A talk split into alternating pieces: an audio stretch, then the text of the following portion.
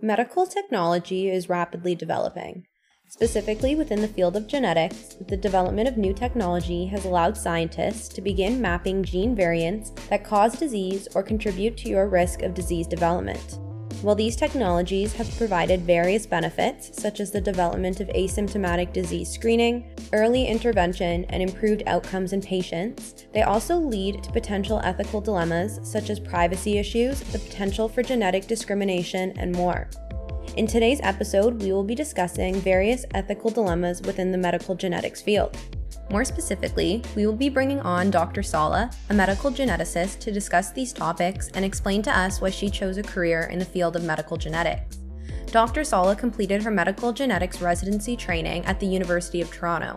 She joined London Health Science Centre as an assistant professor in the Department of Pediatrics in 2017, and she is specialized in pediatrics as well as adult general genetics, syndromic cancer genetics, and prenatal genetics. So I love working with all groups babies, children, adults, the elderly. In genetics, it's literally from womb to tomb, depending on the aspect of genetics that you do. So prenatal genetics, I'm dealing with the pregnant women, babies before they're born, and then when they're born, birth defects, pediatric population, adults, and then the cancer genetics. And then the other thing I like about genetics, it really deals with the rare, like the zebras in your practice. And with that, I like to think of myself as the Sherlock Holmes of medicine when things don't really add up, this and that, what, is the diagnosis? And now that we've solved it and we know what it is, what do we expect going forward? Genetic testing involves examining an individual's DNA, which has been obtained from a blood sample. Genetic tests look to study the DNA sequences of an individual to identify variants or mutations in genes that cause or increase your risk for the development of a genetic disorder. Genetic testing can be done for a variety of conditions. Some of the more common ones that individuals are familiar with is looking at the BRCA genes for breast cancer or counting the number of CAG repeats for Huntington's disease. The choice to undergo genetic testing is a personal decision a patient must come to with the help and guidance of a medical geneticist and genetic counselor. While there are many pros to getting tested, such as the relief from uncertainty and a greater understanding of your health, testing does come with potential drawbacks, such as feelings of anxiousness, fear, and depression from the results. We talk about like pre-symptomatic testing for someone who's healthy and is driven by a family history. But Depending on the condition out there, it can be very different. So, a situation where, let's say, talking about the hereditary breast cancer gene, where we know there's management implications, there's surveillance, and there is early intervention, and it will uh, modify the type of treatments that you're getting if one develops cancer. It's not 100% that you'll develop cancer when you have one of those mutations in a hereditary cancer gene. So the, the counseling is really for this particular group. I feel it's easier. A big player that actually changed how we counsel when it comes to the pre-symptomatic, like especially cancer, where there's surveillance, is the Genetic Non-Discrimination Act. In April 2017, it was around that time that a bill passed that protected Canadians from being attacked, uh, asked by those insurance companies for that information. So before this act, what used to happen is those people who are, do not have cancer but inherited a mutation in a breast cancer gene were treated like someone who's affected. But now it's no longer something that life insurance companies will use. So we've had more people who, are, who become interested. The other one you asked about, which was a, a very good one, is Huntington disease, which is one example. There are other conditions that are triple repeat expansion disorders that follow that dominant pattern of inheritance, where we're still we still don't have management or treatment. And it's a matter of watching for signs and symptoms. This is where most centers will have a genetic counselor specialized in providing this type of counseling consenting. It takes time. It's a lot of discussions back and forth. Are you sure? What does it mean? And many of them are familiar with those conditions because they have a parent who probably died of it, first degree relative who has it, and they'll they'll choose to do it when they're ready emotionally to receive this news. Uh, so in our center here, uh, for example, in the Southwest region, uh, Susan Conacher is the one who specializes in that type of consenting. And it will it won't be typically in one setting. Like she'll have one meeting and let's do a check in and pros and cons of testing something that we review for such conditions, especially where there is no uh, clear management yet. Like you always want to check in as before you're getting those results. Having a positive, like an, an abnormal result is one thing, But there's also what I've seen is with a negative test, that guilt, the, the feeling of, oh, my brother has it, I don't. I got away without it. There's that too. And it depends on the personality of the person too, right? So yeah, so much in genetics. And the consent is a big, big part. Uh, and it doesn't have to be like we don't, we don't always have a written consent. It's it's really communication, verbal. A lot of it is that taking into account the condition, is there treatment or not, that person ready for it, their circumstances of the person, and management wise, it really makes a difference. While there are a variety of reasons that can cause an individual to be hesitant to undergo genetic testing, a somewhat common fear that is spoken about in the media is the potential for misuse of an individual's DNA samples. An individual's DNA is something deeply personal, as it is how one is biologically identified. Some individuals have cited concerns about the government and other healthcare agencies having access to their DNA samples. And for some patients, this concern is so great that it acts as a barrier for them to get genetic testing done. So, in a clinical setting, I do come across that, and I see it in unique populations. So, I'm of Middle Eastern heritage, and I'll tell you, people of my heritage will be very cautious and they'll think twice before sending their DNA especially if we tell them, oh, this is an out of country test. OHIP will fund it, but we're thinking to the USA, sending it to the US. Hmm. Uh, they'll pause and say, do we have to? Can we just keep it here? Uh, so majority of clinical labs, they have something called an open consent or closed consent. So closed consent is the one where they'll say, I'll uh, get testing done for the condition and then discard the sample. And then they have the option of saying, oh, do you want your sample to be de-identified and used for research purposes?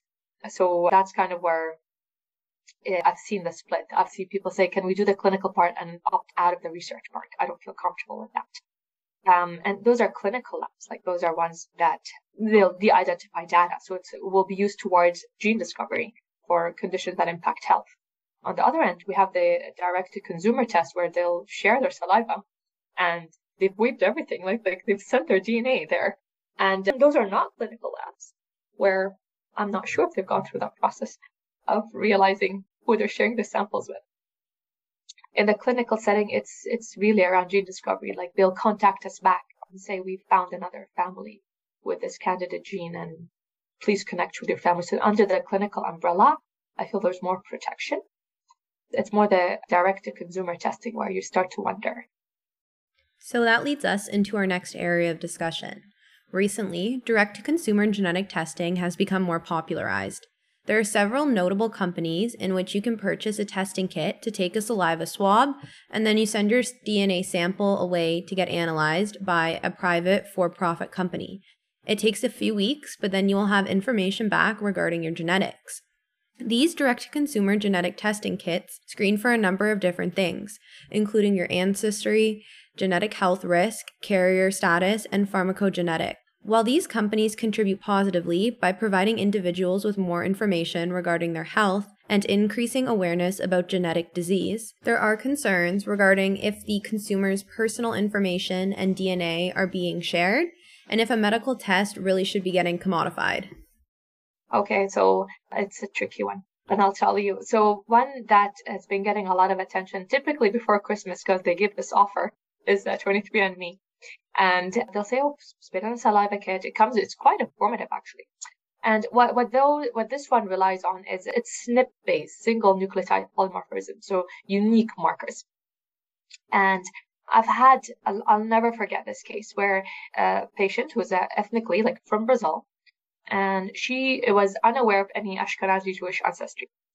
And from that sample that she provided, among the SNPs that they used were the uh, common genes for the BRCA1 and 2 they actually use that. And she was flagged with a mutation in a BRCA1 gene that's a, a connect, like common Ashkenazi Jewish mutation. And of course, she goes to the family doctor. And uh, the advice was to reach out to healthcare providers. So she reached out to the family doctor. And the family doctor refers to genetics. Say, hey, I have this result and a patient who is from Brazil.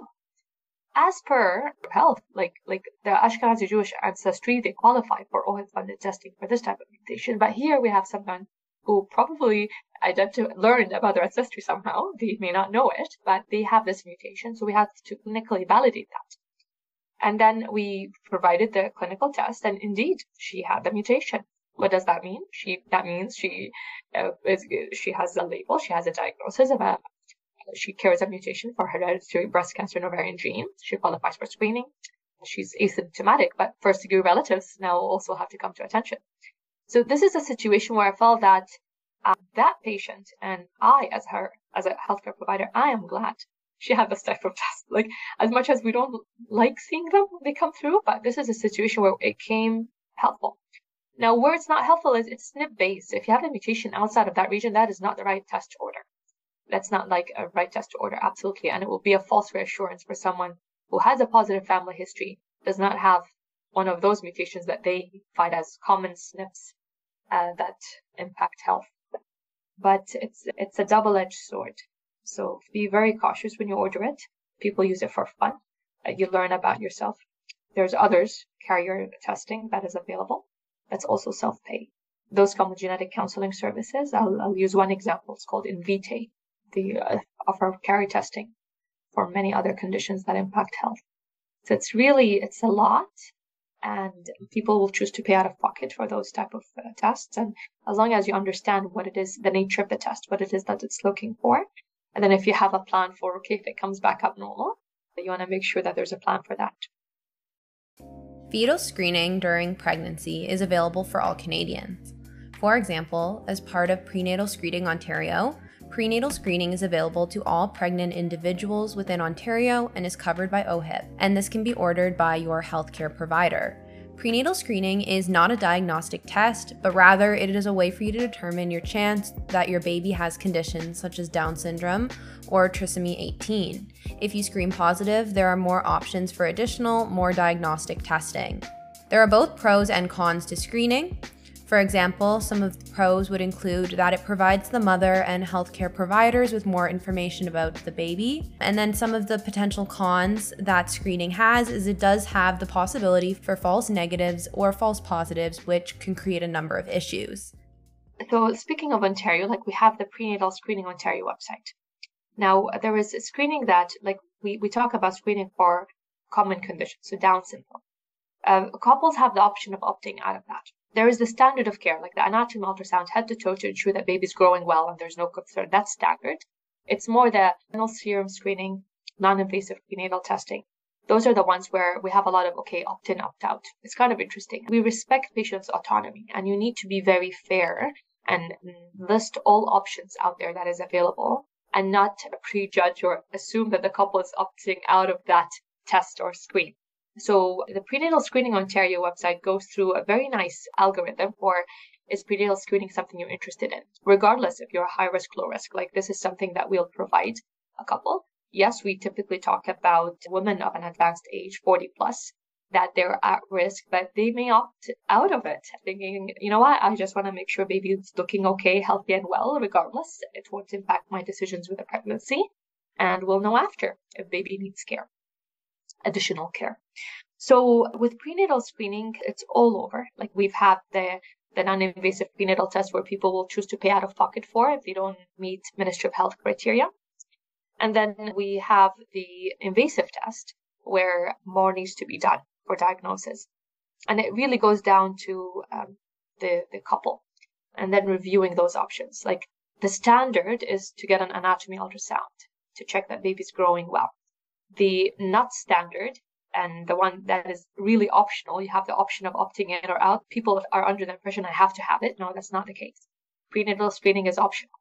Uh, and it's more as what is it that you want to know? Will it change plans for the pregnancy? Will it impact for plans immediately after delivery and managing your life after? So it really like it, it will be dependent on the couple.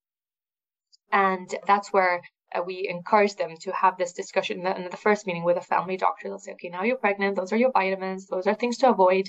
And then those are options going forward. We have ultrasound, and then there is a Down syndrome screening. That's how we, they typically describe it, which involves the blood work, uh, looking for some placental markers in mom's blood. And that's where we'll have people opting in or out. And in the Southwest region, like I've had a good number that opt out, and we learn about them subsequently through birth that has a difference, or an anatomy ultrasound that has differences. And we did not have any screening prior, so we'll start talking about these options after. Like, okay, we have those birth defects that we see in ultrasound. Uh, we're suspecting maybe there's an absent nasal bone, there are features suggestive of Down syndrome. And there's something you'd like to know about.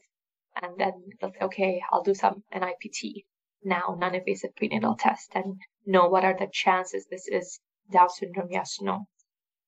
So yeah, it's it's optional. I'll never say, oh, you have to do it because you're 40 plus. No, the options are there.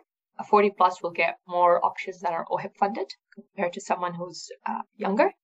And and we do have those algorithms that help families to kind of make that informed decision. When speaking about prenatal testing, one very common type of test that is used is the NIPT, or the non invasive prenatal testing. In order to complete this test, the mother will have her blood drawn during pregnancy. The mother's blood will contain a mix of her own DNA and DNA that comes from the placenta. The placenta's DNA is identical to that of the fetus's DNA. So, this maternal blood sample can then be used to screen or test for genetic abnormalities within the fetus. While this test provides valuable information to the mother and the healthcare team and is a non invasive test, one common concern that is cited is due to the ease, timing, and accuracy of the NIPT that it might facilitate the sex selective termination of pregnancies. Now, with the, the, I'll say things happening sooner, let's say they do this test early on, as early as nine weeks, and they know that it's a baby, a fetal sex that they are not opting for they do not want that sex. What will they do? They may use that towards, okay, I'm not ready to have a baby. Let's end this for social reasons. And you'll not know of it. Like in genetics will not know of it because they're not going to come to us. Uh, but those will be things like pregnancy planning options and those programs. So that's something that we worry about. Absolutely. Especially when they're trying to know sex that early. It's something that we recognize and we talk about. And um, I'd say like in genetics, I haven't had that because those that will come through genetics, they're typically with uh, birth defects or genetic concerns. Is this something that they may be happening elsewhere? I won't be surprised. Maybe that is happening. And there will be no way of knowing because they're not going to admit to it. And we can't police that. We always provide what's best for patients. And it's something that is part of our care that we offer. And uh, they, they've come to the professional that offers that care. But like that's a situation where like, oh, I'm assuming you're, you can't assume. So it, it's a tricky one and you wonder maybe that is happening and there'll be no way of knowing. I, what I can tell you is a good number of boys and girls that are being born. I can tell you that. Switching up the topics a bit, we have been able to cover a wide range of topics over the course of this episode. The medical genetics field is rapidly developing. Specifically, medical geneticists have a broad scope of practice as they work with patients at all life stages and with various differing health conditions. Before we wrap up this week's episode, Dr. Sala has some final words regarding common misconceptions relating to this field, as well as some advice for our audience. Genetics is evolving. Genetics is in every differential diagnosis, every reason why there's that thing happening. It could be genetic, like that falls in the differentials. And not all of the genetics or genes are clinically testable. So something to keep in mind when I say, oh, there's 25,000 genes, we know the function of half of those. Um, we're, we still got a long way. And as we reclassify genes and try to understand what they do, that's when you hear in the news a new gene has been linked to autism and developmental delay, and, and that makes it to the news. The gene has been there, it's just now we know what it does. Also, I'll say genetics is so common. Always good to ask family members. Uh, family history, it's not a surprise, but many people don't know what's going on in their families. So it's good to kind of look back and reflect as to what's happening in the family. There were so many deaths. Was it related to war? Was it related to an illness? And what type of illness? So those are moments of reflection.